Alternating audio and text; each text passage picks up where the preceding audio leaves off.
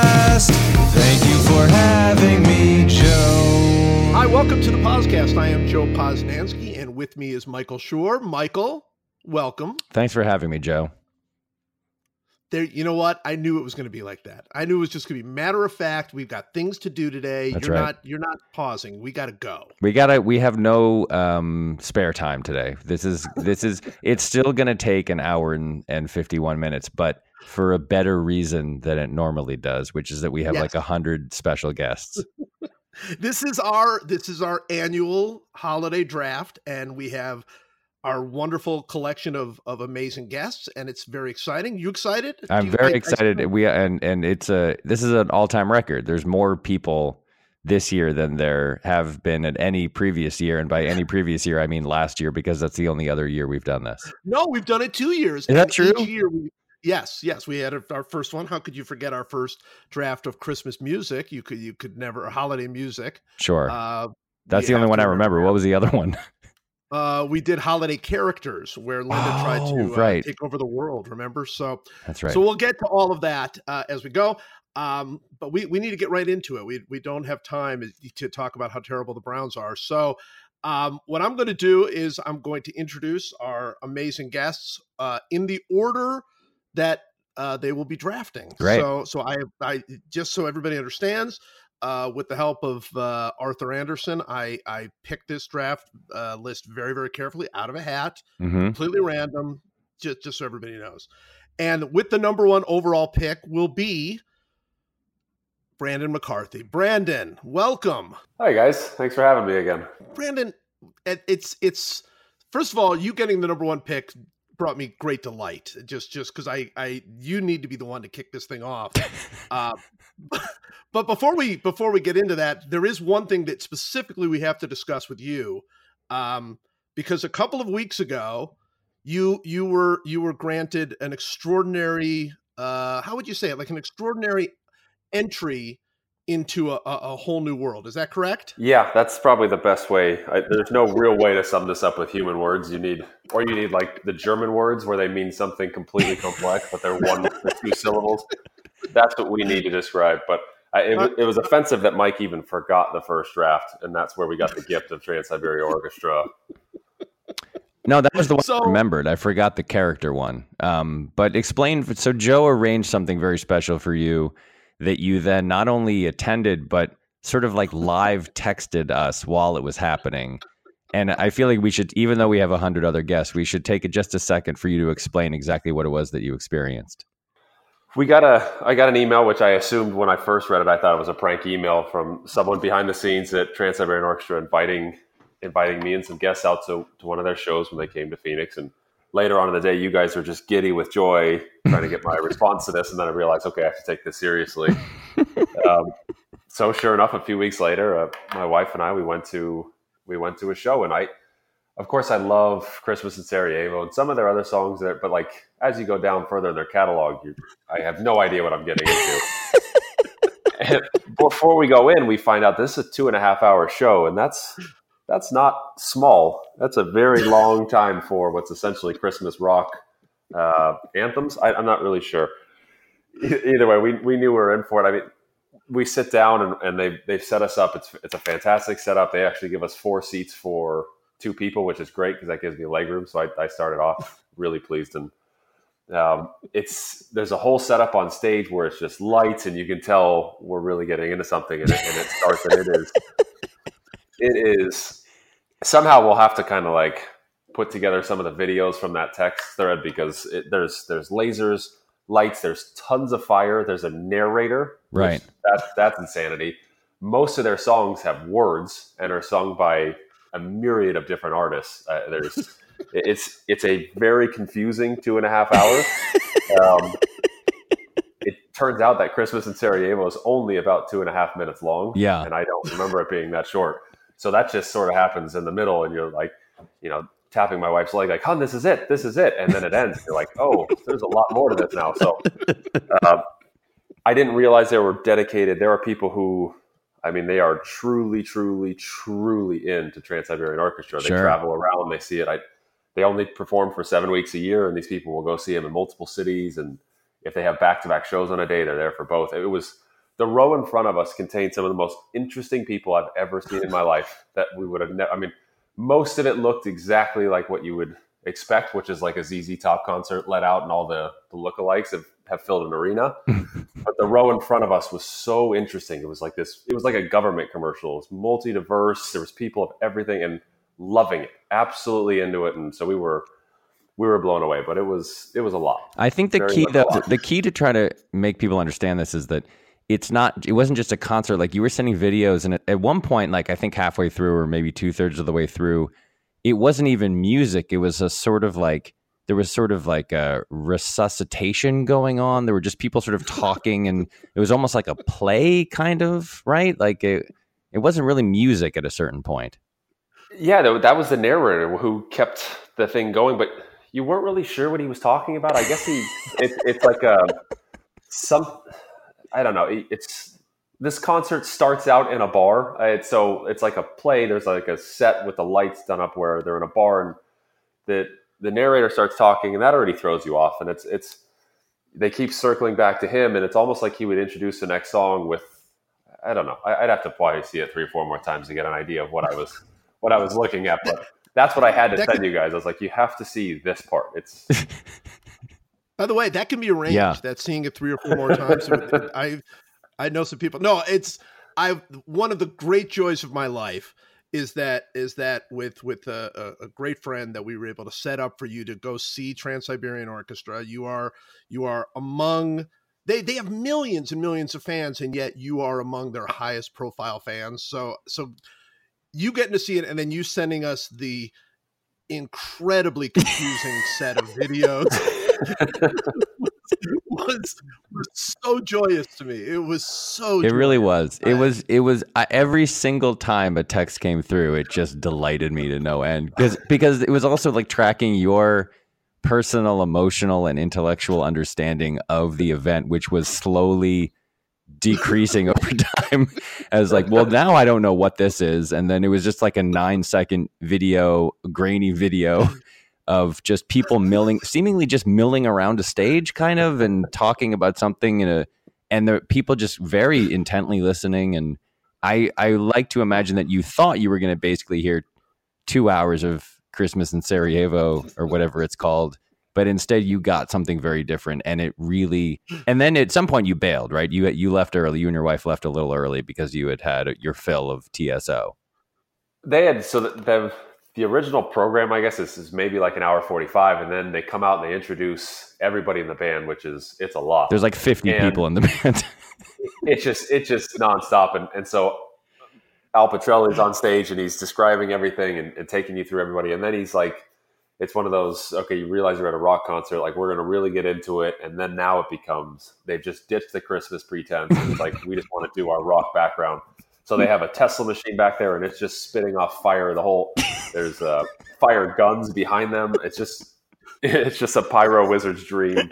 And, and then they're just sort of playing a bunch of music. So we knew there were about five minutes left in the show. And you're looking at, we're sitting in the middle of the arena. And it was like, well, I've really got to pee. She's got to pee. Let's, let's sneak out now. So like we we beat the traffic. We can still you could still hear it from the building next door. So we were going to be fine there. But so we, we did sneak out a few minutes early, which we felt bad about. But I think it was probably for the best. Ah, just What just a joy. delightful What what joy! Just so much delight. All right. Well, the second pick will be our good friend Mike DiCenzo. Hi, Mike. Hey, what's up? How you doing? I'm doing I'm doing well. how many trans-siberian orchestra concerts have you seen recently and can you please describe them Zero Trans Siberian Orchestra anecdotes for you.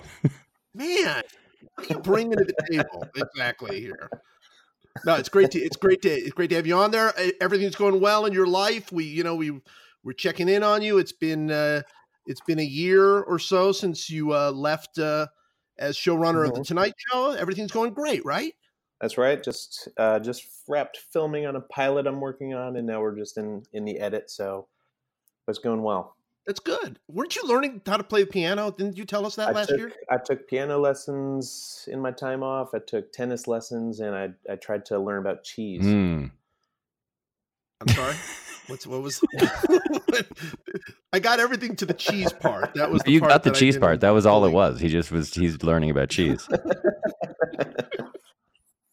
There's a great cheese. There's a great cri- Christmas cheese you should try. It's a Norwegian brown cheese called Brunost. All right, save it for the draft. All right, with our, with our with our third pick, we have the ultra delightful best-selling author Linda Holmes. Linda, how are you?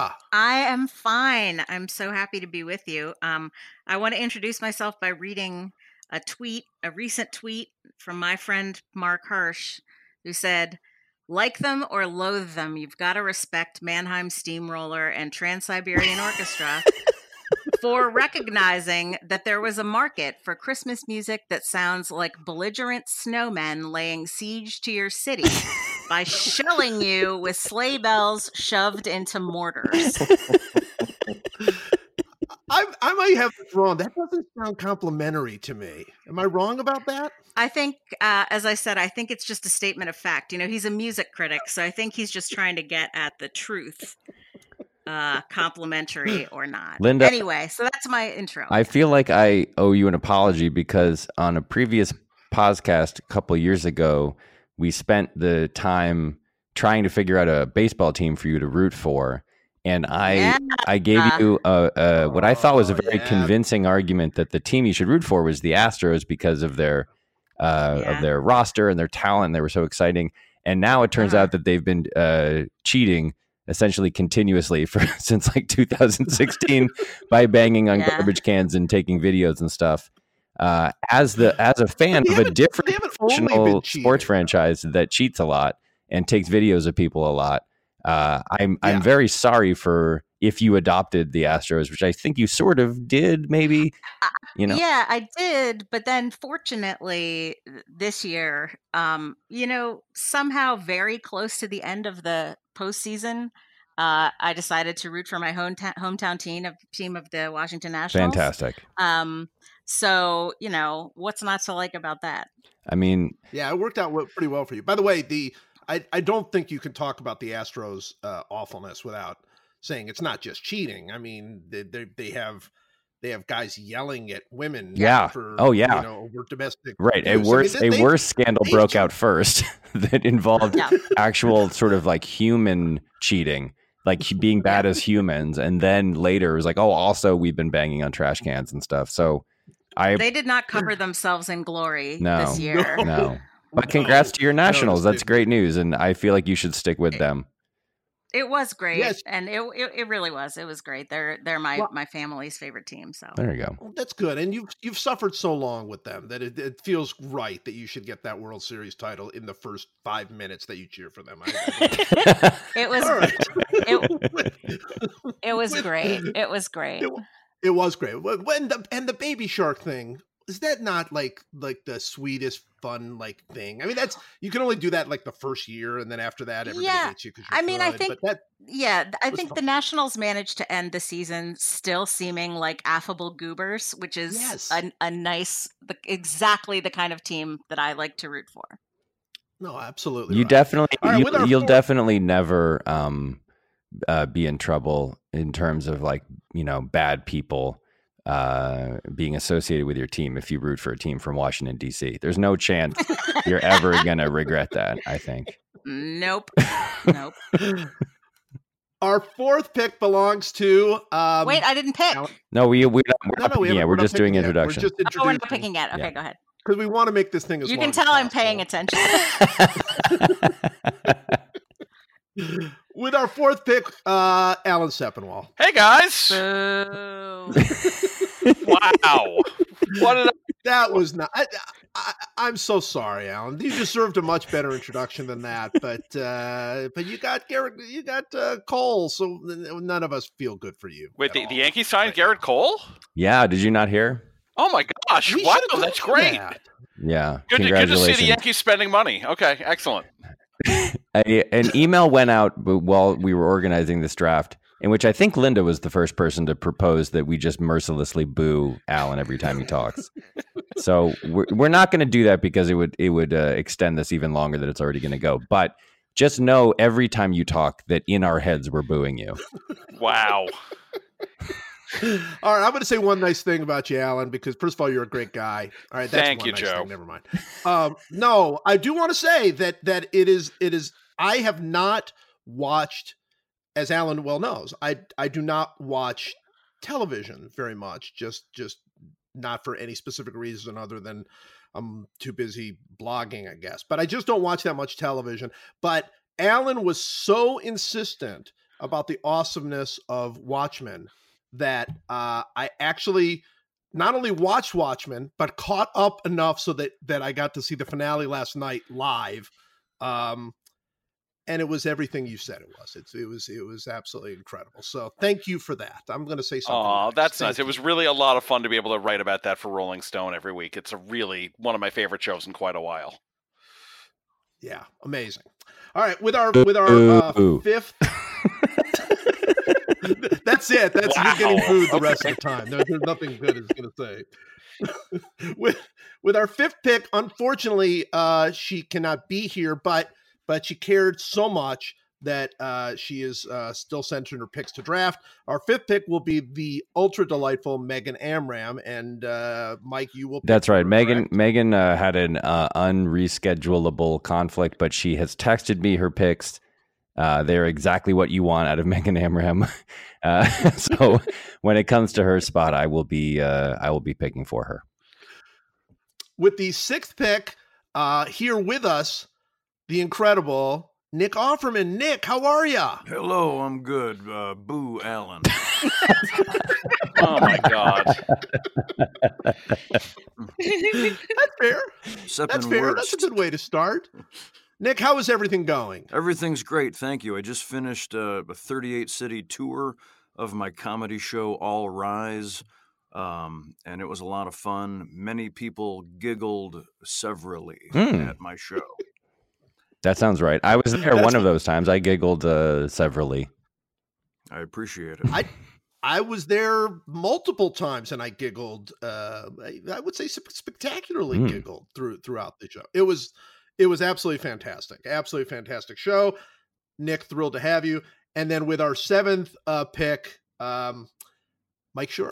Mike, you you have Yeah, I've already uh, said some stuff, so we can move past me now. No, I just wanted to make the point that this is it's so bizarre that you always end up with the last. That is pick. I weird. don't- I don't- Since you're doing it totally randomly, it is it is bizarre that that always happens. Yeah. No, like I, in fact, if one of our listeners want to come up with the mathematical odds uh, for this, because it seems bizarre to me, but it it's always happens that way. It's so Yeah. strange. All- all right, so we are drafting this year um, holiday foods. That's that is the only the only uh, definition we have given people. And let's start right at the top with Brandon. Brandon, you have the first pick in our holiday foods draft. Okay, I have no idea which way to go with this, and, and just a little insight for anybody for some reason listening into this. I, I asked right before we started recording, is we're doing foods, right? So that that shows how how prepared I've entered into this. Uh, I don't know if I'm supposed to be picking widely accepted popular foods, but I'm going with foods that I like, I guess, for the holidays, and uh, I'm fine with that. So for my first pick, this this is a common favorite. I think everybody loves, but it's duck à l'orange. Um, that was. I think that's I think that's pretty universal that everybody eats that around the holidays. Um, Sure. my mom is a, a highly accomplished um, cook or chef, and she every year on Christmas Eve, while we were growing up, up until about the last two or three years, she would make um, a full meal. It was like duck à l'orange and a whole bunch of sides. And, and it, um, I, I only realized later on in life, like around high school, that that wasn't a thing. I thought everybody everybody ate that, and then I only realized like how ungodly complex it is to make that, and that one that duck is sort of like a ridiculous food in and of itself, but it um, that's still like a taste of Christmas for me. And unfortunately, we don't do it anymore. But um, that's leading that's leading out for me because I just really enjoy it. I don't think I've ever had it anywhere else. By the way, I mean, we are off to a rip roaring start.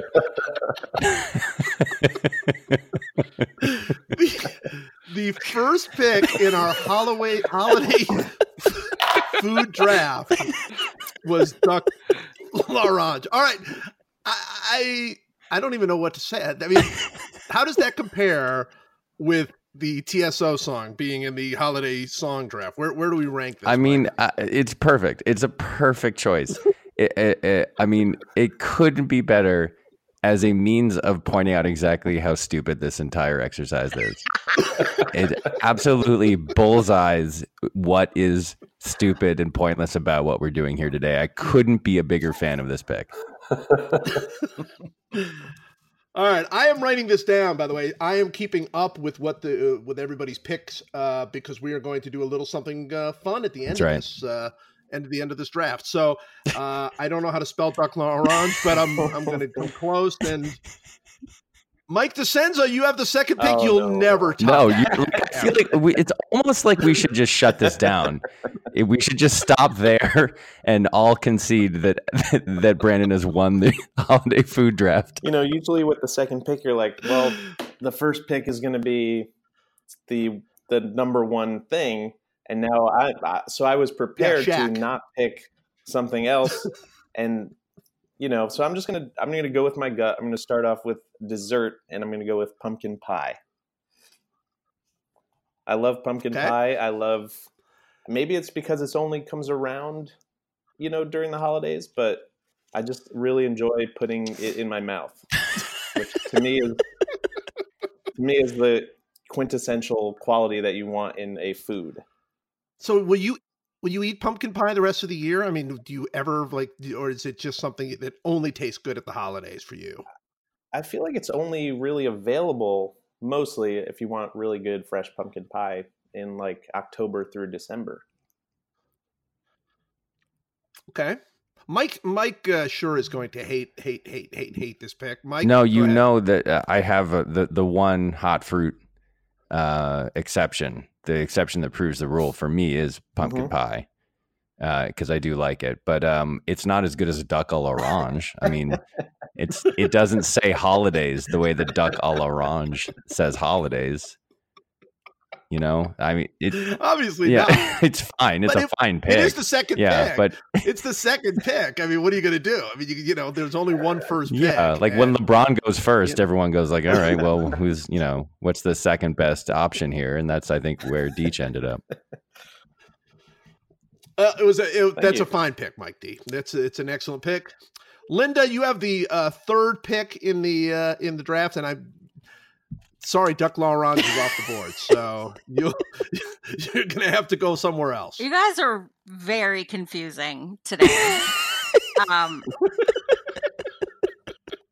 there's part of me that just wanted to pick three fruit pies. I really did just Sure. want to pick three fruit pies. Sure. Uh, in honor of, of Mike. And I could have, because I do enjoy uh, some fruit pie. But uh, since we are supposed to be doing holiday foods and I am a rule follower, uh, I am going to take uh, a nice shaped sugar cookie. Um, Wow. my, uh, I mean, did you say wow? That's the least. It's Yeah, the least wow. It's Right. the least wow pick possible. So this is the this is your basic. You take the, the just the the Christmas cookie cutter. You take your stocking or your wreath uh, or whatever. You cut them out. Uh, some people put frosting on them. I find that really hard. I just sprinkle them with sugar. It's much easier. Uh, you just get your little holiday sugar cookie. Uh, you can make them a little thicker, like a shortbread, or you can make them like paper thin, like my grandmother did. Uh, and uh, and that's that's my pick. I don't know. I guess I feel like I should pick something really unusual, but that's my pick. Okay, have you heard uh, Gary Gulman's uh, entire like ten minute bit on how terrible sugar cookies are? Yes, I have. It is it is wrong. He is great, but it is wrong. Sugar cookies are great. No, it is. No, it is. He's 100% right. He did- The two main points he makes about sugar cookies is one, that it's the only cookie that has to dress up as something else in order for people to eat it. Like, oh, wow, now I'm a Christmas tree. Now I'm a, you know, bush. But, you know, so that's one. And then two, of course, the fact that all cookies or sugar cookies. Like, you, if, if there's no sugar, it's a This cracker. is no, so, this is just because this is the result of people not having had good sugar cookies. They've this is the result of wow. people having had only sugar cookies that are all sugar, and they should have an actual. Can I ask which uh, which shape is your favorite? Which shape is my favorite? Well, right now, just recently, I bought a little um, cookie cutter in the shape of a light Mm, bulb, like mhm, a Christmas mhm. bulb, uh, and I think that's extremely cute. But do, you do understand though that like the shapes of sugar cookies is basically like like the different colors of M and M's. Like they all still taste the But same. some shapes are That's more. right. They taste the same. like That's it, right. it it doesn't make them taste better to Yeah, have a certain of- shape. I, I would say that like a Christmas tree is shaped like kind of like a dagger, and you, you- you start at the small end and you work your way up to the to the big end of the tree, which is a pleasing way to eat. Is it? I mean, I know it is know not. what? I, none of this. None of this is Sugar true. Nothing is- that has been said is true. sugar true. cookies are like big time. Sugar cookies are like big time TV producers. They're all fundamentally the same, but some are cuter than others. all right. Well, I can't come back All from right. that. No, that's that's that's not comebackable from. All right. Uh, with our fourth pick, uh, ready to get booed, uh, Alan, what what do you got? Why are you going to boo potato latkes? Potato latkes are delicious. They are a delight.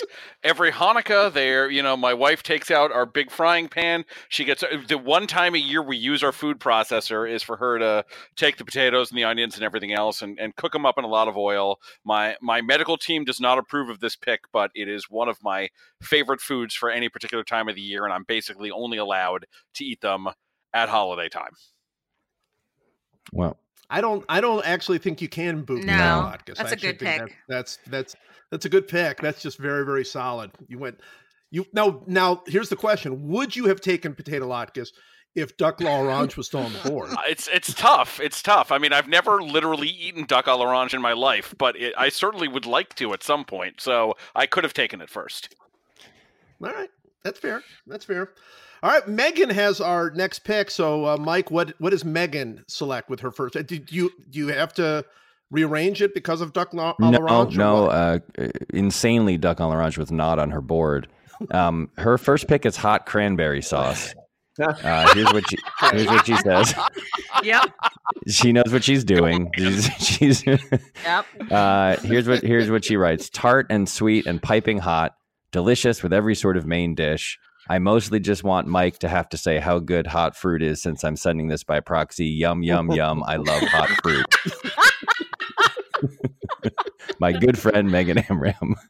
Um, Hot fruit, delicious. Hot cranberry sauce, delicious. We made our own this year, like actual homemade hot cranberry sauce. It was delicious. All right, Nick, you got our next pick. Mm, all right, this is rough. Uh, did, s- did someone took duck around? oh, oh, hold on, let me look. Yeah, yeah, yeah. Just Done. Brandon Sorry. took it with the number one overall pick. Yeah. all right, all right, all right. Um, just do a little chuckling here.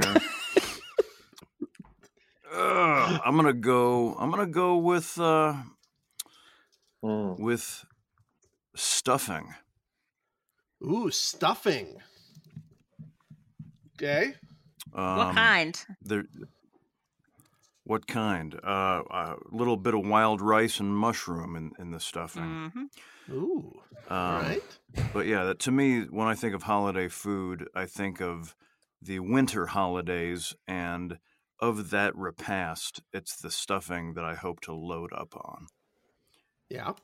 Yeah. As always, Nick, you are a tremendous disappointment to me. Explain. Stuffing's disgusting. It's not good. Oh it's my god! it's Wow. disgusting. It's not good. It's it, chunks of bread and and like herbs that no one ever ever ever ever eats other than one day a year. And if Oh, it, if it me were any drooling. good at all, people would eat it more than one day a year. But it's not actually good. Complete rehash of your anti-turkey argument. Yes, it's part of my anti-turkey argument. It's part of my the Thanksgiving is overrated. The Thanksgiving meal actually stinks argument. It's not good. Like nobody ever eats it. If it were any good at all, if it were actually a good food, you might think one day in March people go like, "Ooh, you know what we should make is stuffing." And you don't because it's not actually good. You everyone has fetishized it because it is part of this big giant like savory meal that you eat on the fourth Thursday of November, but it's not. No one actually likes it. You just eat it because it's there and because you're supposed to. It's like a forced. Everyone has like been forced to agree that this is what we do. We eat chunks of dried bread and rosemary for no reason on the fourth Thursday of every year. And if you just take a step back and examine this rationally and with clear eyes and full hearts, you will actually come to the conclusion that the dish is not good. It's not. It doesn't taste good. I appreciate your point of view from one of your coastal city food bubbles. Oh, from your elite gustatory uh, pedestal. But uh, the flyover states might disagree with you. Let's see what happens in the final record. I'm literally I'm from the part of the country where this was invented, man. I'm from New England. Like that I'm I'm from the place where stuffing was invented as a dish. I think. I don't must really know. so I don't I've done no research into this. Say, citation I think, needed. I think Sacagawea brought it. Stuffing stinks. I like how you don't even call Thanksgiving Thanksgiving anymore. It's just like you're you're so anti big Thanksgiving that you just uh, it just you just, just spit out. It's the fourth Thursday in November. That's basically all. That's all it do at this is. point. It's just this dumb tradition that we all have to observe at the wrong time of year, way too close to Christmas and Halloween. It's pointless. I don't want to get off. I can't do this again. I, um, I've made this argument too many times, but Nick is wrong. Stuffing's Mike, would it make you feel better if if I agreed with you on Thanksgiving? Yes, thank you, Alan. I'm not gonna. I'm gonna cheer you now. I'm not. No more booing for Alan. Nothing but cheers. Wow.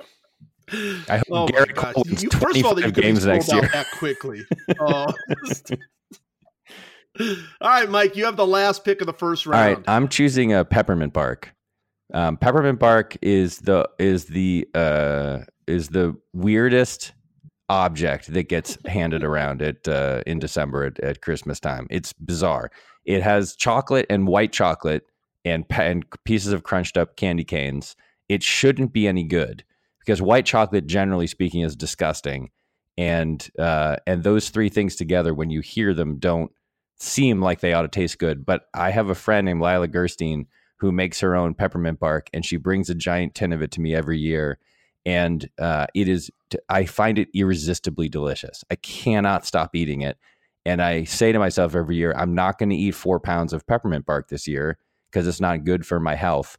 Uh, but I can't stop. It's like a crazy compulsion. I love it so much. And I don't particularly love candy canes. I don't, I hate white chocolate on its own. I think white chocolate gnarly.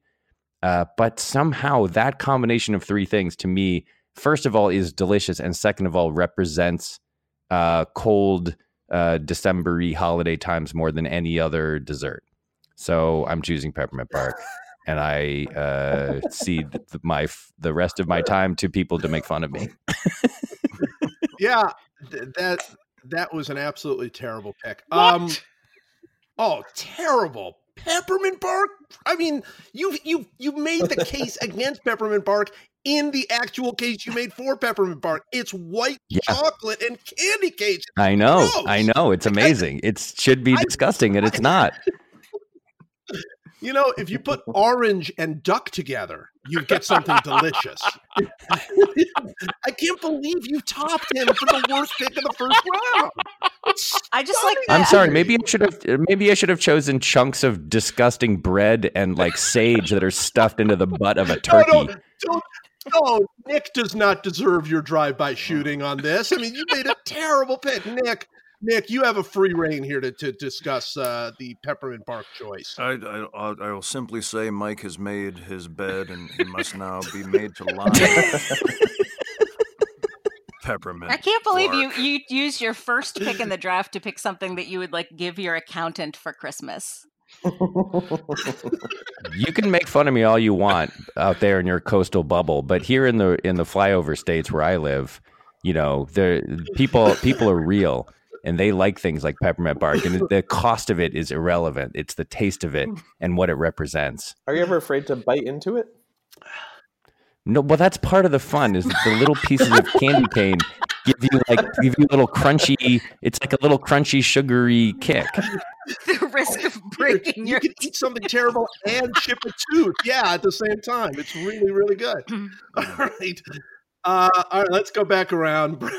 Brandon, you have the first pick in the second round. Well, this might seem like I'm pandering because, you know, I, I this is sort of, I mean, it's one of my favorites, but it's probably going to cater to Mike because Mike hates all foods of all types around the holiday. Nothing, nothing will satisfy him other than apparently the same gift like your realtor gives you and just stuffs in your mailbox, whatever that is.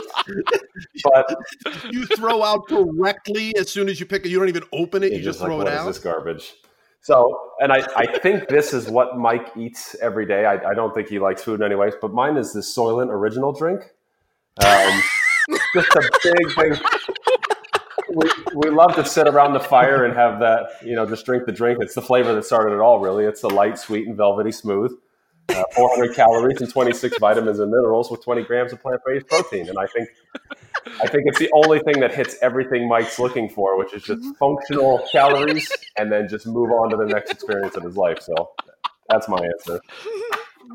Wow. This I have no problem with this pick. This is a great pick. You're all over this. Let me ask you a question because it, it needs to be asked right now. Do you ever eat duck à l'orange and drink Soylent at this like for your beverage? Like, is that do you combine the two? If I'm extra hungry as a as a treat, you might say, because I'm skipping hot fruit in that scenario. So that's where I just that's where a good cold Soylent comes Just, into play. just a nice mug of room temperature Soylent to wash down the duck à l'orange. Wow. All right, I. You know what? You never can tell where this thing is. It couldn't be going better. This could not be going better. getting the getting the meal replacement that high in the draft. I feel is is powerful. And um, wow. All right. with with the with the second pick uh, in the second round, which is going to be tough because apparently we're so out of food, we're not taking meal replacement. Right? Mike, Mike DiCenzo, your your your pick. Oh my goodness. Well, I will say that I expected stuffing to go off the board with the number one overall pick. I, I do love stuffing. I have to disagree with, Yes. with Mike yes, on thank it's- you. But I will for my second pick. I'm going to pick it a food that's I don't even know if you would call it a food, but I think it's the the, the John Stockton to the stuffings Karl Malone. I'm going to go with gravy. Gravy is something that elevates every almost every ho- savory holiday food there is. Without gravy, turkey is nothing. Stuffing is not as good without the gravy. Mashed potatoes without the little thing you make with the ladle to make the volcano crater of, of gravy in the mashed potatoes. I mean, gravy just kind of makes everything else taste good around the holidays. And it comes So- in, and it's so- the only food that travels pick. in a boat.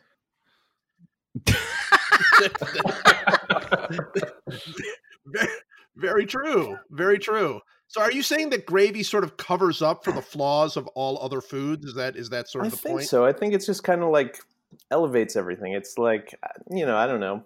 Kenny Lofton, not a Hall of Famer, but you put him on your your team, and he, you're going to make the playoffs. I feel like gravy's like that. It's kind of like Yeah, yeah. No, no. Gravy is just like Kenny Lofton. I think a lot. No, of it's it, it seems to me gravy is more like a performance enhancing drug because you know as Mike described it, it's it takes foods that are not good and it makes them good. hmm, So I don't know how, how much that speaks to gravy or to the fact that a lot of these holiday foods are in fact, as Mike has said, garbage. Yes, Mm. this is the ma- you've made the main argument why this meal is overrated. It's a bunch of tasteless foods that you have to pour hot Mhm. beef milk with flour mixed into it over in order to make them edible. Turkey, no taste. Mashed potatoes, no taste. The only thing, the only reason people, by the way, stuffing, no taste. You have to put this, you have to pour this thick tar like liquid over everything just so you can choke it down while you're sitting with your family. Like it doesn't make any sense to me. I don't understand why more people don't have this position. Gravy is is in really really salty thick stew that you pour over all of the tasteless food just so you can manage to choke it down. Like I this is it's, you're making my point. I'm literally I'm sitting here listening to you make my point about why Thanksgiving meal stinks. I'm I'm, wi- I'm with you. and I'm you're you. you're so you're so you're very supportive of of Mike D's I'm, pick. I is what you're mean, it, it, it's like if the draft were like holiday foods that make bland, tasteless holiday foods edible, that's a good pick. But I still it, itself is not. It's not even a food. It's like a. It's it's like a. You know when they you know when they um when they give horses pills and they stroke their necks so that they'll like stimulate the the the reflex that the esophageal reflex that gets them to take the pill. That's what gravy is. That is the. It's What exactly what gravy is. doing? It's- that's what it is. It's the thing that you pour on the disgusting food so that you can manage to eat it. And then everyone goes, wow, that was really good. That stuffing and mashed potatoes and turkey was so good, wasn't it? You didn't taste them. You tasted the gravy. It couldn't save peppermint bark. All right, uh, with our uh, third pick in the second round, uh, Linda. Boy, no choices for you left on the board. I, I am baffled by how, the, in the spirit of the season, we have just begun debating whether Thanksgiving is stupid. Um, But it is. Thank you, Alan. oh Alan. my god! Alan, you're great. I'm happy that Gleyber Torres is performing so well for you. Thanks, Mike. I knew you'd come Oh, around. I've always supported I you and your team. I just want to say, by the way, Alan, that someone out there right now, someone, is very angry at you because you said performance enhancing drugs take people who are not good and make them good. Somebody out there is saying, no, those people are already good. I'm just saying. I'm just Yeah, saying yeah. that is true. Anyway, um, so I was I was trying to be respectful of of Mike Huge mistake. and un- and understanding that Megan probably was not going to be. Um, I was not going to go. I'm not going to go with my three fruit pie solution. So, in lieu of that, I'm going to go with the pie crust cookie, um, which I associate with holidays because that's when my mom made pies, and you get a pie crust cookie when there's leftover pie crust from making a pie, and you roll it out. You roll out the extra pie crust. You put butter and sugar and cinnamon on it. You roll it up in a pinwheel. You slice it up. You bake it. It's the best cookie of the holiday season.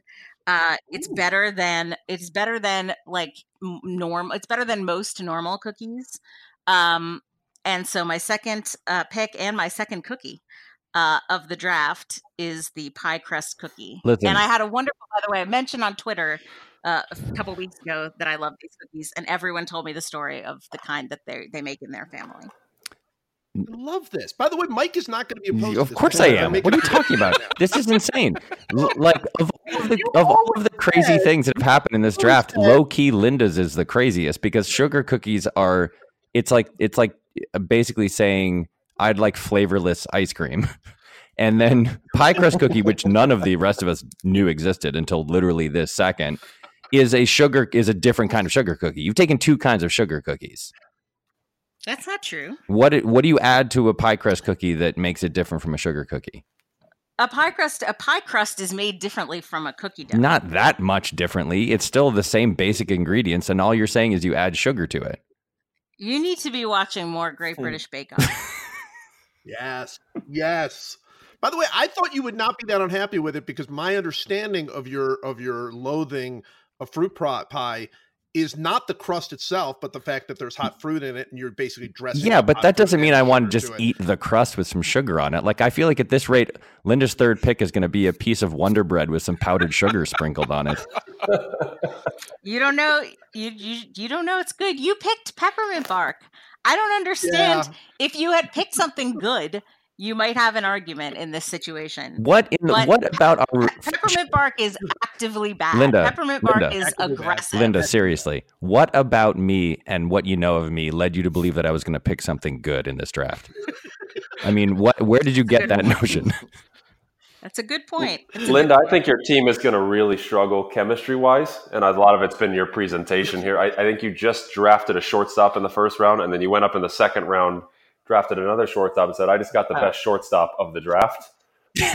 you, you said it. You said a pie crust cookie is the best cookie of the holiday season, mm-hmm. while your first round pick is just sitting there crushed. It's true. Yeah. It's true. I did I did hear myself say that. And I just but I just want to say last year I drafted for the team, you know, the group. Yes. And that's how I got So- yelled at wall. Because Mike thought I was trying to go to war with my team of holiday characters. So this year I decided to just draft individually. I'm just going to take my cookies and leave. All right, A- Alan is supposed to have the next pick, but I'm skipping him because he decided to side with me. And um, Let him pick. so Let Alan all right, pick. all right, all right, Alan, you get to All pick. right, so you may recall that it was in this round last year that I went with Phil Connors from Groundhog Day, uh, which I still stand by. What? Yeah. But uh, I was I was thinking of doing something similar here, but then we decided to play for charity, and so I like charity and I, I like doing good things for people. So instead, I'm going to stick with my people's food. I'm going to go with a nice brisket. Uh, you can broil it, you can smoke it, you can serve it sort of any way you want. It's a great thing to have uh, at this holiday time. At other holiday times, if I want to troll and say that it's actually a Fourth of July brisket, I can. But regardless. I, I like a nice brisket and it's available. It's sitting there on the board, and I can't believe nobody else thought to take it.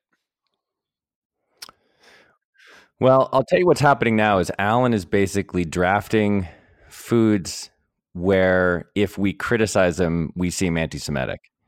That's what's going on. So it's it's a brilliant strategy. There's nothing we literally can't say anything about what he's doing right now because we'd be rightfully accused of anti-Semitism, and I, I fully support this. If only Megan was here, Megan and I could just go after him because we we would have no issues whatsoever. But I can't knock a brisket since my mother makes a brisket for every single holiday of the year, including like Veterans Day. So, um, yeah, Yeah. good pick. Solid There we pick. go. All right, with the with the next pick, uh, Megan's second round pick. Uh, in perfect Megan Amram fashion, uh, Megan's second pick is cold water. and, and what she writes is delicious, hydrating, goes with anything. The cold part reminds me of snow. Megan is going to win this draft without She's even absolutely being here. Win the draft. All right, who who out there is ready to criticize cold water? Anybody? You can't. You can't. It's a perfect. It's a perfect defensive pick. You can, there's nothing bad you can say about cold water. It's my favorite drink. Yeah, I know. Me too. Yeah. it's it's um it's like human beings' favorite drink. All right. The next pick, Nick. Nick, I, I I really would like for you to sum up what we've been seeing here today because it's it's not right. Well, I mean, it just it just goes to show there's no accounting for taste. Hmm. Especially not Mike's Oh. taste. I, uh, yeah, I mean, and I, I want to say I'm going to maintain a spirit of generosity that I brought into this draft because I, j- like Linda, I was very tempted to to scream as my first pick, hot fruit pie. Yes. Which is a legitimate and substantial, wonderful holiday food. Um, but because I bear a great amount of love for your co-host Joe. um, I'm going to uh, I'm going to sidestep that, and I'm gonna and I'm gonna say mashed potatoes, and uh, which has already been insulted in this draft by your co-host Joe, and um, and I just want to say perhaps the preparers of mashed potatoes that anyone who would find them bland or tasteless uh, does not understand the efficacy of garlic, butter, and a bit of sour cream in those Well, potatoes. once again, you're making my point. The potatoes aren't actually good. The things you put in the potatoes make them good. That's why it's a bad dish. It's because it's just it's a base of material that has no taste. And what you actually like about it is garlic and butter. And yeah, of course, everybody likes garlic and butter. So without the garlic and butter, the potatoes themselves are are pointless. It's just a it's like a it's like soil. You're arguing for soil. And I'm saying no, what you the, the only thing that makes soil good is like the trees and flowers that grow out of it. Yeah, but those count. If, if Uh, you, no, you like don't. everything, everything that you like want, like this is like your constant argument is that nothing that that is made as food is allowed to have other ingredients. Like everything has to be exactly what it is, or else it can't be selected as a food. Other than apparently combining the deliciousness of white chocolate with the scrumptiousness of At Candy least cane. that has That a taste. Mashed potatoes don't have a taste. They like that. That's like the, the the point. What I'm saying is like there are other. Uh, look, we're getting deep into my Thanksgiving argument again, but there's literally a kind of meat called ham that actually has taste. You can just eat the ham without pouring all this other stuff into it, and it tastes better than turkey. Why don't we make ham at Thanksgiving? Why isn't it? Why is it always turkey? Turkey has no taste, and in order to get it to have taste, you have to put garlic and butter and, and gravy on it. That's why I don't understand it. I just don't understand. He's talking making- about efficacy. I'm saying making I'm making an this is an anti-efficacy argument because there's no it's it's the most inefficient meal in the world. It's a giant blob of stuff that has no taste, and then you got to add more stuff to it to give to make it actually taste no, good. no, no. You, but that is making the argument that that you are it is you are deconstructing mashed potatoes. The mashed potatoes that you eat has all of those other things in it. That is what mashed potatoes are. You don't have to say, well, if this wouldn't be any good if I took these ingredients out of it. So what? Who cares? We're talking about what mashed mm-hmm. potatoes are. I don't understand why you have to deconstruct. If you deconstruct anything to its base, there's nothing there. So I don't understand this deconstruction argument of yours. Strongly disagree. I'm just rec- I'm I'm recovering from you, your uh, you're using soil as an example. Um, apparently, you're not familiar with the teeming biome of fungi that exists in soil. That I mean, that is the root of life. It is the manna of the universe. It is from whence we are all born and where to where we will all return. It is it is the most flavorful base in existence. Then eat it. That's the comeback. That's the comeback to this theological thought of soil and how important it is in our existence is then eat it. Okay, ladies and And gentlemen, eat it Michael if it's so great. I want to wait. I want to go back to whether Mike. Are you under the impression that like a big roast ham just comes off the pig that way? That it's just like you Wait, just so- cut it off the you cut it off the pig and it's a ham. Uh, wait, I'm sorry, you you cut out for a second. What are you asking me exactly? Uh, uh, well, you've been talking about how like you have to do things to other things, but a ham is just right there and is already good. I'm just wondering, uh, are you are you under the impression that a ham just comes off the pig as a ham? That it's that they don't do anything to a ham to make it a ham?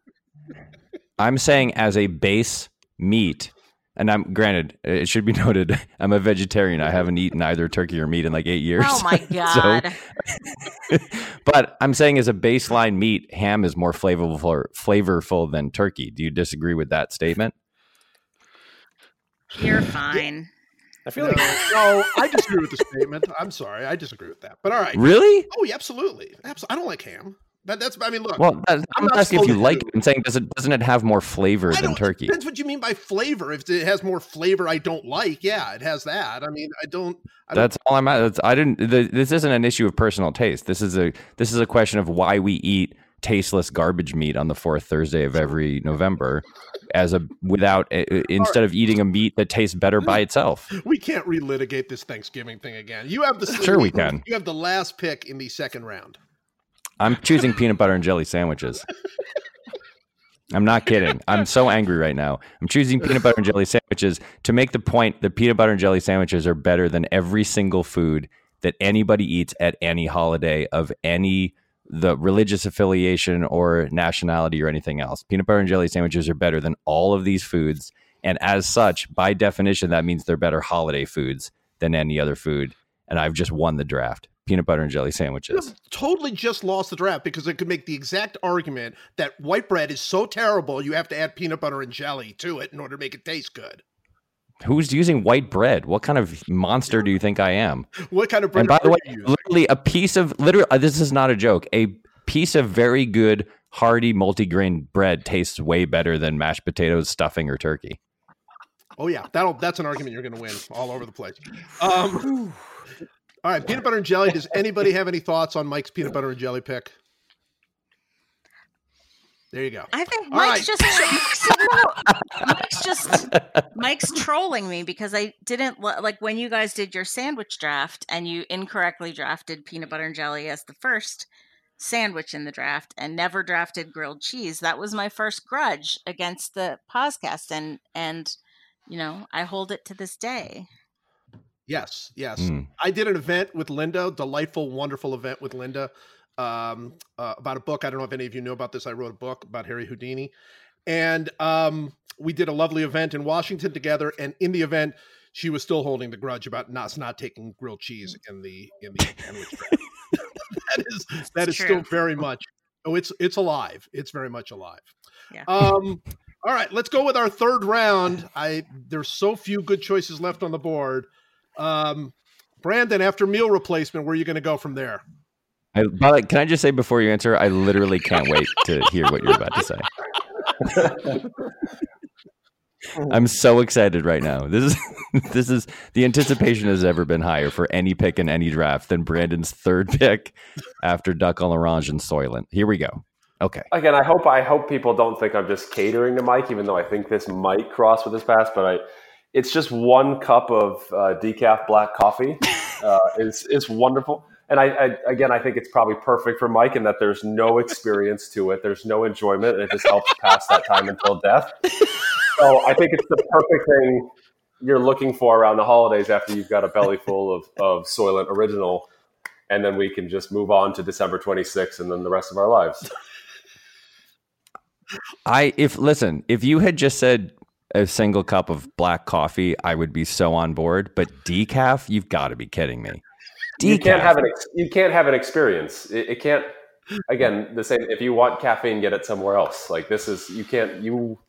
If if mashed potatoes can't deliver gravy to you, if nothing else can deliver anything, then it just has to be an individual. You just have some coffee, move on. I thought you fully 100% understood me, but I feel like now you only like 95% understand me. Because if you had said single cup of black coffee, I would be a, a, completely with you. But I cannot ever get on board with decaf coffee ever for any reason. It's a pointless. It's a totally pointless exercise. All right, You almost I you almost nailed it. You would derive too much enjoyment from the caffeine, and I feel like your Spartan sensibilities would not appreciate that. I, I just want to know how we're going to explain in like less than 17 hours how Brandon's picks would be duck à l'orange, the Soylent meal replacement shake, and one cup of black coffee decaf. Like, Um, so here's here's what I think we should do. We should uh, eventually we're going to put all of these picks up on Joe's blog, and we're going to have people vote on who won the draft, and uh, and and the the we're each going to pick a charity, and, and all of us are going to donate to that charity of whoever the fans decide is the winner. But I think we should do it in two parts, and I think the first part should be that Joe should just put up Brandon's three picks without any explanation and say everyone needs to guess what the topic was for the draft. Like say was just say like just can you can you decipher what the topic was from these three picks, keeping in mind that he had the first pick in every round, and see if it, and if anyone gets it right, then we should all give like a thousand dollars to that person's charity of choice. I will do this. I will do this. All right. By the way, Brandon, since we're doing this in the this is our third round. What is going to be your charity? We will explain this fully at the end, but what is your charity? Uh, there's a domestic violence charity um, called Chrysalis that, that we've been involved with for years. That uh, I think that would be the choice, but I didn't I didn't know that this was part of it. Again, this has been sort of sprung on me, just like that we were drafting foods. Well, so you- I will No, no. I will look harder, but I believe that will be the choice. Well, first of all, it's a great choice, obviously, and second of all, really responded much better than you did to the food thing. So, so like immediately had like a real awesome charity rather than duck à l'orange. All right, I also think in the, in the world of the internet, though, it's very possible that Brandon wins this draft because people are going to vote for it. Oh, Yeah. I think I think Brandon's going to win just because of the way that the internet works. So uh, good luck, Brandon buddy. is the boat. He's the Boaty McBoatface. Yeah, exactly. all right, Mike DiCenzo. First of all, do you have a charity in mind? It would be great to know what your charity might be. I do. It's um, it's called Dimes for Down Syndrome. It it was uh, started by this um, girl named Judy Adams. She was 12 when she started collecting um, dimes uh, for uh, Down syndrome, and uh, she was on the Tonight Show uh, at one point with uh, Tim Tebow when I was there, and uh, just really inspiring. So it's a smaller charity, but that's that is what I will it. be um, going for. Love it, love it. Our children are so much better than we are. All right, uh, who is, what is your third pick? Uh, your third pick for the hol- uh, just as a reminder, the holiday Hmm. food draft. So I I actually I lost my connection for a moment, so you have to tell me what Mike picked. Oh, I'm. Mike, Oh. if I oh wait, Mike hasn't picked yet. It's No, Mike Brandon. DiCenzo, uh, he hasn't picked yet. Yeah, yeah. Oh, you you heard Mike Schur's pe- peanut butter and jelly sandwich. Yes. You catch Brandon's pick? Uh yes, I heard Brandon's pick. All right. Well, Okay, so Mike you're caught up. all Okay, I'm caught up. I'm about to. Perfect. Yeah. First, a, a quick thought on ham. It's. I feel like ham only looks good in cartoons. I've, n- I've never seen a real life ham that looks as appetizing as they do in a cartoon ham world. Anyway, that's my thought on ham. No, it's a it's a, it's a it's an excellent point that we missed. For my third and final pick, I am going to go with my favorite cookie of the holiday season, and I will be calling it those peanut butter cookies with the Hershey's Kiss on top. Yes. Apparently, they're called peanut butter blossoms. Some people call them uh, Santa's nipple. I call them those peanut butter cookies with the Hershey Kiss on top. They are. My mom makes them every year. I don't know why they only come around in the holidays. They're so good. Like with pumpkin pie, I just enjoy the feeling of them being inside of my mouth, which that is my main standard for food. Um, It's just you know peanut butter. It's chocolate in a way that you just don't see that often. So it's I don't know. It's great. It's a delicious cookie. It's a delicious cookie. It is. It just is. I was a little surprised though because uh, last year, maybe the last two years, for Christmas, you have sent me the Christmas Crunch. Uh, what is that It's thing called? Christmas morning cereal. It's made by uh, Dominique Oh Ansel, gosh! the Cronut guy. That is really good. That is really good. But I feel like it's not that many people know it. But No, it's true. That's It true. really but it's delicious. Just, just if you happen to run across Christmas morning cereal out Mhm. there, very, very good. All right. Um, Linda. DiCenzo, uh, uh, let me just say, I don't think you're going to win because you made one fatal error uh, in your planning for this draft, which is that you took it seriously and answered truthfully. And I think that's going to hurt you. Mike the. DiCenzo's drafts are my absolute favorite because he's the St. Louis Cardinals. Everybody else is drafting upside down. They're just all over the place. You can tell there's internal fighting, and they are. Just, he just marches to a beat like a functional pick, a functional pick, a functional pick. I'll see you guys deep in the postseason.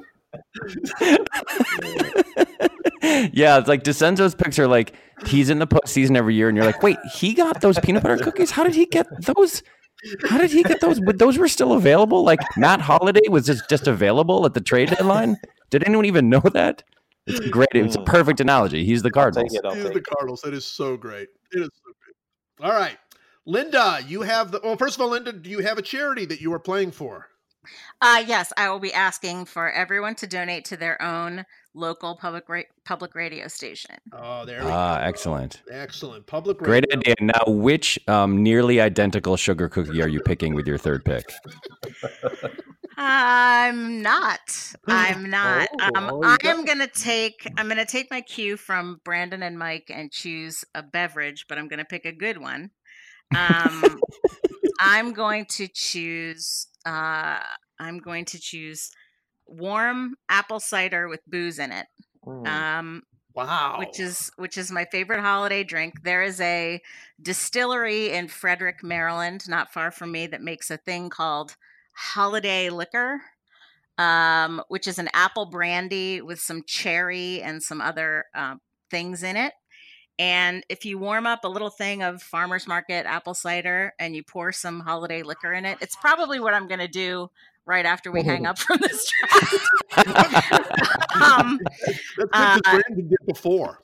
it is So- uh, it is it is sweet, it is comforting, and it is the best smelling thing that you can put in your house uh, for the holiday season. I have to say, I I, uh, I had a holiday party and I had a bunch of people over, and uh, you know, all day I was like, do I have enough wine? Do I have enough beer? But I had a pot of um, hot cider on the stove, and everybody walked in the door and was like, "That I want that." I went through like a gallon and a half of apple cider for a relatively small group of people. Anyway, uh, hot cider with booze in it. Nick, I'm Mm. dying to hear what you think of the hot cider with booze pick. I, uh, I I grew up in the Midwest, and I enjoy the winter very much. And um, and when you're out splitting firewood, which we did a lot of, we heated our home with three wood burning stoves. Uh, and you come in to a warmed, uh, sort of delicious beverage of any sort that has alcohol in it. Uh, I give that a big thumbs up, I thought you would. I thought you would. It sounded it sounded like that while Linda was describing it, you would want one right now. Yeah, it's uh, some version of the hot toddy, Mhm. and it. I, you know, I, I, my people are from the British Isles, and and the weather can be bitter, and uh, and when you come in, it's nice to have that robust, rebordative cup of cheer. Uh, Mike? counterpoint. You know what's better than hot cider is cold apple juice. With booze in it. No, just cold apple juice. It's better than hot cider. 'Cause it's God, cold. Apple apple I juice. don't know why is- you would ever want to. Oh, that's the stupidest thing, Mike. Uh, Brandon finally ran out of patience. See, that's it. He, he'd had enough. He's like, dude, I drafted coffee for you. I'm not going with you to the apple juice. man." Mike knows my apple I- juice. I- you only have apple juice in the hospital. That's it. Like that's the only time. or if you're, I mean, I think if you're under seven years mm. old, maybe. Yeah, with, that's with right. A little straw. That's the only way you're supposed to drink it is with that little. I guess- yeah, yeah. Go ahead. I guess Brandon is right. I I should take my food eating cues from a guy who ritualistically ate at the Cheesecake Factory but the night before every start. That's, no, that, it was a TGI Fridays, and that that wasn't that that wasn't enjoyment. That was luck based, and it worked a small percentage of the time. So I think I was. I'm actually, I'm actually really curious about this. How how long of a bad streak did you need as a pitcher to break away from TGI Fridays? I, it Hmm. was. I don't think there was any end to it. As you can see on the back of my baseball card, it was pretty authoritative that he was doing something that did not work. and you had to correct me if I'm wrong, but you had to like sometimes like bust out of a game like the night before you pitch, you had to like leave really quickly if you were in a city that only had a TGI Fridays like like one that was open and you had to and didn't Amanda have to like convince the kitchen to like stay open for you to eat there and stuff? Yes, a number of times. And there was in Toronto. The only one is at the airport, and that was the first time that I went away from it in a, in a number of years because it was like I'm not checking into the airport for this, which was 30 minutes outside of town. What did you? Uh, what do you? What do you like at the TGI? I, I broke it years ago. I stopped doing it because I realized it was absolute insanity. Uh,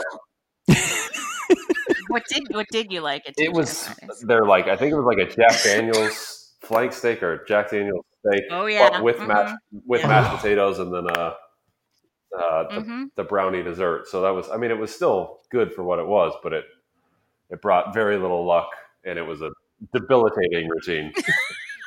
It's like a 3800 calorie meal or something the night before you have to pitch for 3 hours.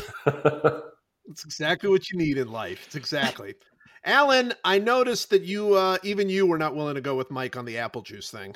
Uh, no, no. My my son is now nine. He has stopped drinking apple juice for at least two years, so I think that's about right. The estimation there. Um, I just wanted you to say that so he could start hating the Yankees again. wow. Uh, well, I do appreciate that. Like everyone's piling on Mike in this podcast instead of me because that was not fun last year. Yes, it I was. see I love it. I'm I bring it on, man. Come at me. Come at me, bros, comma ladies. All right. So my my last pick is in fact inspired by my son. Um, you know, while while my first two picks were foods, this I'm going with chocolate chip cookies, which you leave out on a plate, uh, you know, by the chimney for Santa. You know, we we're Jewish, Sure. but we live in a country that is predominantly not. It's it's a tough thing sometimes on your kids. They get Santa envy, and so in our case, our kids just we let the we let them think that there was a Santa and that he would bring each of them a gift every year around Christmas time, and we would put out the cookies, and then after they went to bed, I would eat the cookies, so it was a nice bonus for me as well. And chocolate chip cookies are always delicious. And we realized we were at the mall with with my son and daughter a couple days ago, and we saw a mall Santa posing for photos with kids. And my son is at the age where I assume he's figured it out by now, but he's playing it kind of cagey. And so he said to me, "Dad, uh, if Santa isn't real, can you split the cookies with me?" I I said, okay, then I will I will do that with you, but only if he's not real, and I will neither confirm nor deny that. So he he has advanced to to a new milestone and is also figuring out good ways to negotiate to get extra sweets. And chocolate chip cookies are also awesome. So there you go. That was cagey. That was cagey Yeah. of your son right there. I, I like that. Sort of, sort of playing the hey. I'm not saying I'm old enough to know. I'm just saying if I am old enough to know, I want in on the cookies. Yes. I mean that's. I think that's very very strong. I like it. I like it a lot. Mike, all right. Are you going to rip him for choosing the all awesome American chocolate chip cookies? No, I, I do though want to ask Linda how it feels that Alan took a better cookie in the third round than she took in either of the first two. Uh, not true. So, I mean, for one thing, a chocolate chip cookie is not uh not a holiday cookie, but What, um, what did Mm. what did you leave out on fired. plate for Santa, Ooh, Linda? no. Yes, yes. I've I've got to give it to Alan. I don't want to side with Alan, but he No, made we the didn't- strong Santa connection. I'm sorry, it's there. we didn't we didn't leave we didn't leave cookies out for for Santa particularly. That's Um, not tipping your server. I- I wow. just don't- Okay.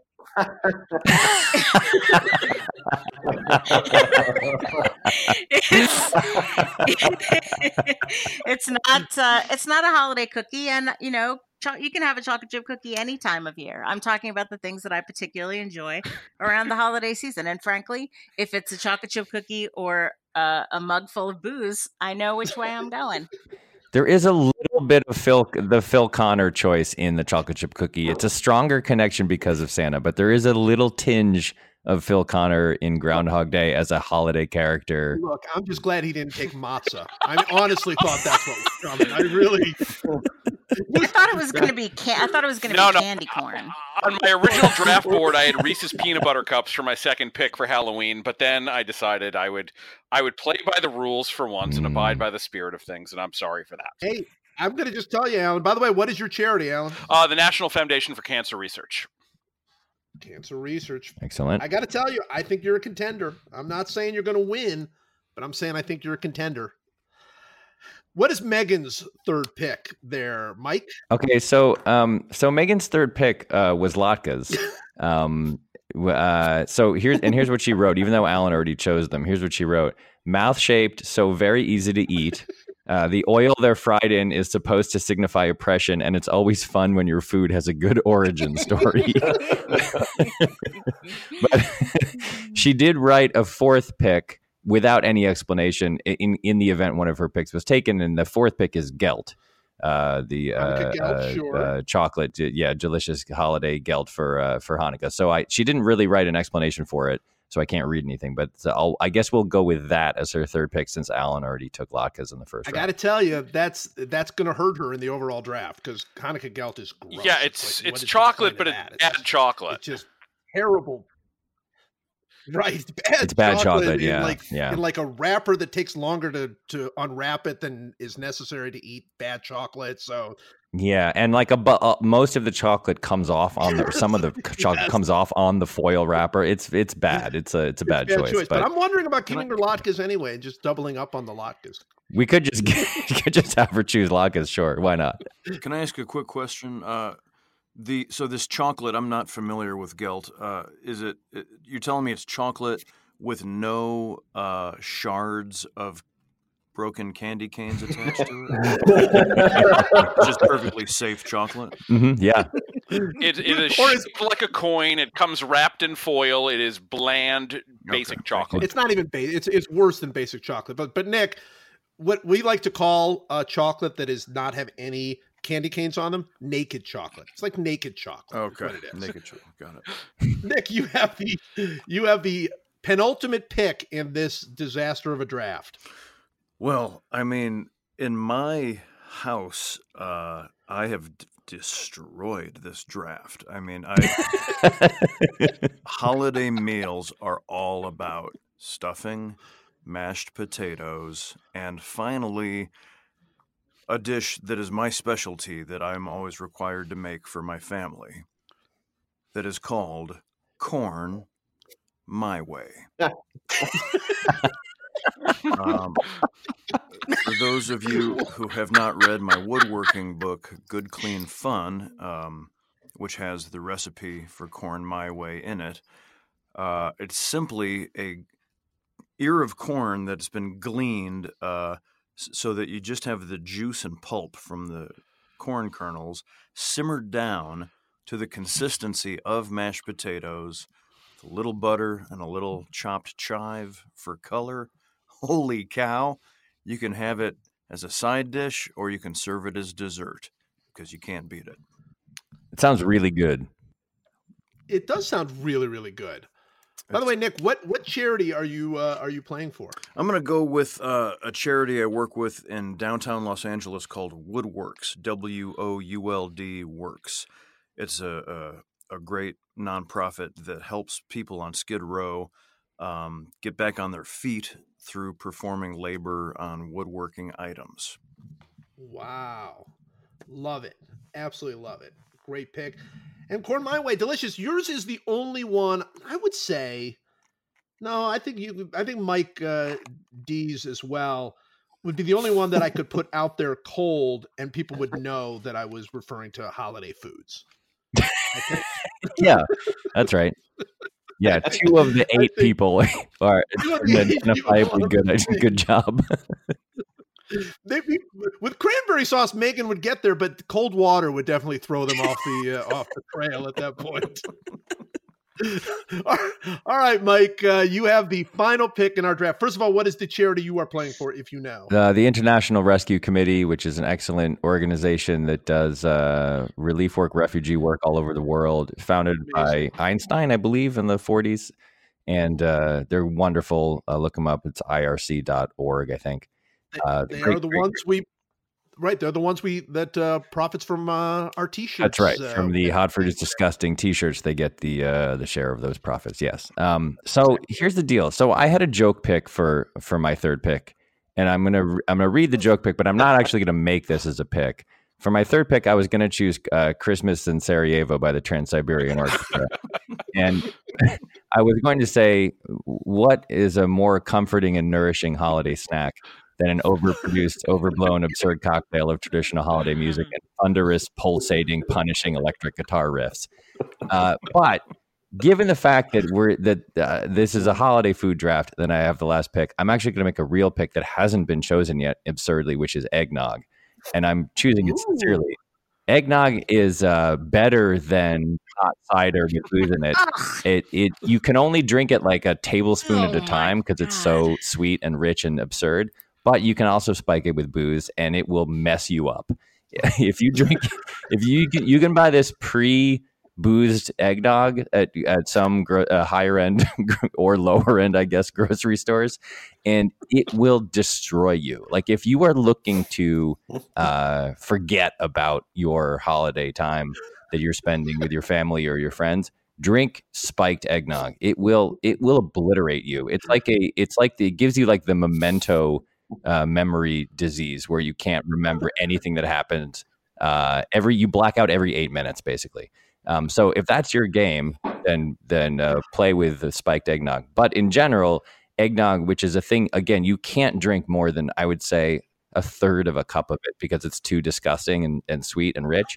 But given the fact that it only shows up once a year and it is actually a holiday food, I'm going to choose that with my third pick. It's like if you thought that the texture of eating a bowl of mayonnaise would be too pleasant,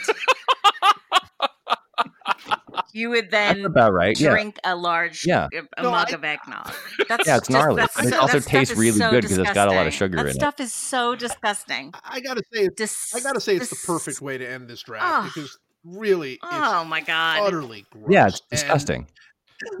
and but but this is like the reason you're picking it and from from the person who won't even let people put like butter in their mashed potatoes to make it count is immediately telling you you definitely want to spike this and Thank it you. will really mess you up which sounds by the way like a story to me Well, exactly. also, uh, I- I'm also happy to drink it without booze in it. He's saying it tastes good because it Hypocrisy. ton of Such hypocrisy.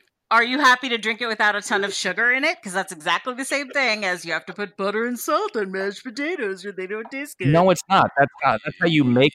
Yes. No, that is the thing. The thing is sugar. I'm saying, like, if you just want to eat butter, go ahead and eat butter.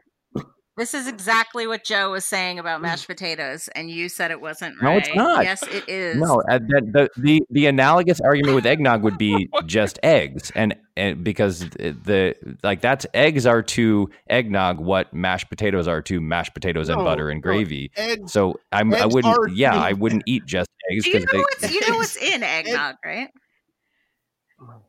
uh, not, it's like eggs, cream, and sugar, right? Yeah, I mean, but it's not just eggs. I- I don't. Anyway, go ahead. This is this is a this is a comically terrible pick, and it has robbed you of all credibility, possibly for the rest of your life. So, congratulations, Mike, do you have your own Look, refrigerator? if you want me to go back to if you want me to go back to choosing Christmas in Sarajevo, I'm happy to do that. I can make that. I'm happy. I'm happy to make that my third pick because I think that's a pretty strong pick. Which one has the better chance of getting you uh getting you like votes on this thing? What do you think? Eggnog or Christmas in Sarajevo? Probably. By the way, isn't it actually Christmas Eve slash Sarajevo? It's not Christmas in How do Sarajevo. you know this? I think it's Christmas Eve slash Sarajevo based on my Google search. Is that true or not? Can we get a ruling from from Brandon? Do you know? yeah, it's Christmas Eve slash Sarajevo. There you go. So uh, we've been saying Christmas in Sarajevo, but I think it's it's Christmas Eve slash Sarajevo. Fine, I'll make that my third pick. I'm happy to do either because either of them is better than every other pick that everyone else made in this entire draft. Nick, how do you feel about eggnog? Well, I mean, you know, uh, a a mug full of soil uh, is also delicious if you add a nice single malt scotch to it. Um, I'd, I would say Mike has, you know, has revealed himself to be living under an extreme double standard. Mhm, You're living a lie, Mike. That's what he's saying. That's what he's saying. mhm. I'm fine with that. I'm totally fine with that. I don't I don't have any problem being remarkably inconsistent in my absurd food takes. All right, so this is what we're going to do now that we've uh, drafted these things. So we, we, what I'm going to do is I'm going to put everybody's picks on uh, my website, joeposnanski.com. And uh, then I'm going to, I don't know how people can uh, vote there. I'm going to probably put it on Twitter at that point and have people vote for who uh, who they would like, uh, who they think had the best draft. And I'm going to add myself uh, to it uh, so that if people think nobody had a good draft, they can just vote for me. And uh, and my my That's a great idea. Yes, That is a wonderful idea because you're going to win.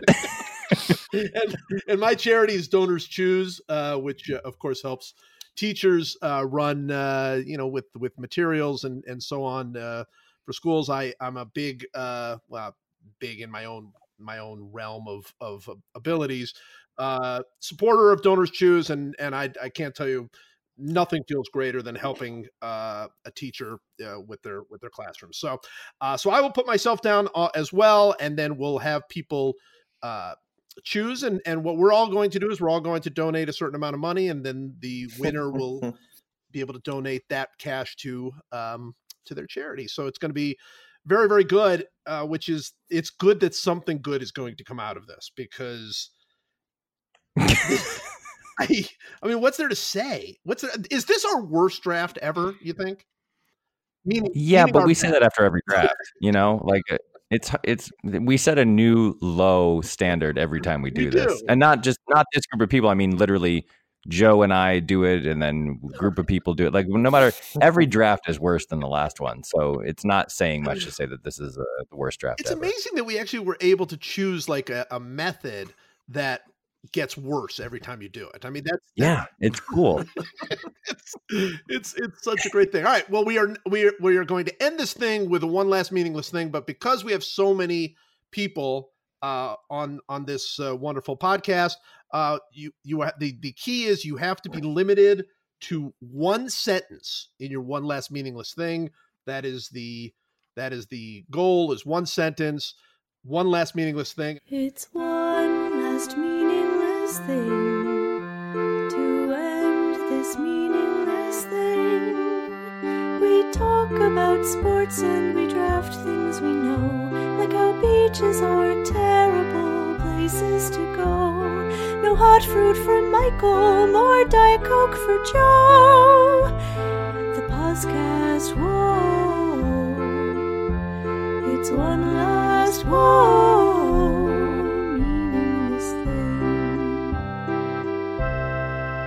let's just do it in the order of our uh, of our draft. So, Brandon, your first, your you get the one last meaningless thing. Uh, the new Tums that they've created that are no longer the chalky discs are delicious and a well, um, just a fantastically received invention, and I couldn't be happier. Brandon's one last meaningless thing, which I should probably include in the in in allowing people to uh, to vote, is that the new Tums are a, a dramatic improvement over the old, old Tums. Is that fair to say? Nailed it. That was a better sentence than mine. Yes. Any disagreements with the new Tums? All right, we're off. Mike DiCenzo, you get your one last meaningless thing. Um, sure. Um, children between the ages of two and five are capable of spontaneously recalling past life memories. Wow, that's that's deep. Nice. Does not seem meaningless. Jordan, look at this. You so you so religiously stick to the draft itself, but then on meaningless things, you go right off into meaningful. It's really He really blew it. He's blown it twice now because he he takes it all seriously and tries to do a good job, and that's just a fatal flaw. Linda. Your one last meaningless thing. Uh, my dog has managed to sit next to me and be very well behaved through this entire draft. Wow, that is awesome and Wow. meaningless. I love it. Excellent. Mm-hmm. Alan, your one last meaningless thing. I'm very excited that the Yankees have apparently signed Gerrit Cole. No, no, no, no, no, no, no. All right, that's Ooh. just crossing out all. That's it. Alan, ta make Alan il- ineligible to win the draft. He- He's charity. I'm gonna put a, I'm putting a little asterisk next to your name, and then below I'm going to say ineligible right there. Unbelievable. Unbelievable to end this. You know, we were having a perfectly nice time.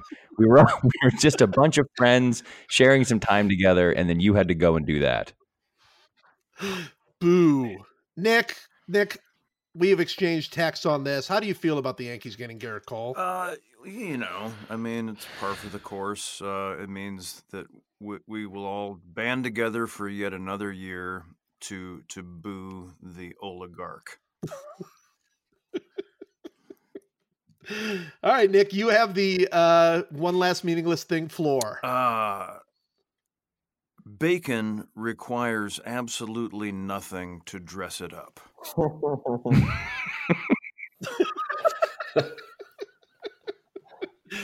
Wait, but that's kind of what Mike was saying about ham. Uh, that is true. I, Yeah. I, I, I receive Anyone? a lot of bacon Anyone? in my travels, and and uh, in past years, recent years, people have taken to like dipping it in chocolate and and making it into cocktails and and uh, candying it. Um, you just need to cook it and uh, and put it in front of me, please. By the way, this is 100% true. I have been at breakfast now with Nick where he did not order bacon and yet they gave him bacon. Yeah. Yeah, it, it happens with um, Amy Poehler and waffles a lot too. Like the, the they when she goes out to eat, people will just bring her plates of waffles. it's kind of nice. Mike Mike did this to us, and it is it is a blessing. But if you talk to my cardiologist, uh, maybe a touch of curse to it as well. All right, Mike Schur, you get the uh, you get the uh, floor for the one last meaningless thing. Well, first I want to do one for Megan, uh, who Oh, can't yeah. be here. Um, and uh, it's one of my fav- favorite Megan Amram stories, which is she's a huge Timothée Chalamet fan. Uh, and we were once at an event, I don't remember what it was, and she saw Timothée Chalamet and uh, panicked a little bit and punched him on the shoulder and said, Love you, Timmy. and then like ran away. It was amazing. Uh, so that's that'll be Megan's one last meaningless thing. Um, That's wonderful. for my one last meaningless thing, I would like to read from the Wikipedia page for Duck à l'Orange. Um, in the 1965 film That Funny Feeling, Joan, played by Sandra Dee, attempts to cook duck à l'orange for Tom, played by Bobby Darin, after he tells her it's his favorite dish. She, she and her roommate Audrey, Nita Talbot, successfully cook it until Audrey's lit cigarette catches the alcohol soaked duck on fire. Joan ends up having to order one from a restaurant and then tries to pass it off as her own. All All right, does that ring any bells there, uh, Brandon? And any any any lit cigarettes in your family ruining duck à l'orange? No, he's just trying to just he's just clowning on my my family traditions and the way my mother expressed love. I'm not. I'm just. I'm reading a fact. I'm reading a It fact from a a fact. Wikipedia page that Brandon Brandon's favorite holiday dish is highly flammable.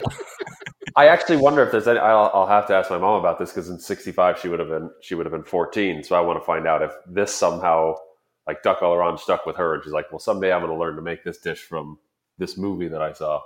I'll have to. ask.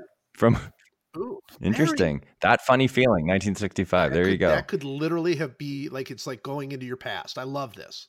All right, well, my one last meaningless thing is is sort of a playoff of last uh, time's one last meaningless thing, where I made the point that I was upset that Greek yogurt was taking over the yogurt world. Uh, so my one last meaningless thing is if if I'm in a restaurant, this happened when Mike and I and Nick were in a restaurant, and I order a bagel, it is by default I'm ordering a plain bagel.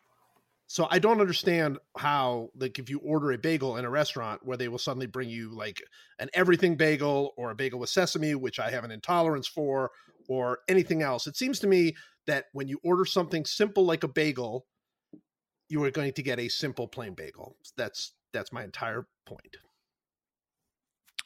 Interesting. So you think you shouldn't have to say plain? You Right. should just say I'd like a Right. bagel, and then they should bring you a plain Right, bagel. Plain is the default, and then if you want to get something with onion or sesame or or poppy seed or whatever you want, that's fine. You have to, but but you have to say it. They, they- don't just automatically choose a flavored bagel for you. I think I agree There with we you. go. See, I knew we didn't. let's end. This, let's end this contentious food draft on a note of of harmony. I think I'm. I think It's I'm not surprising that Mike is on board with the plain bagel as a meal.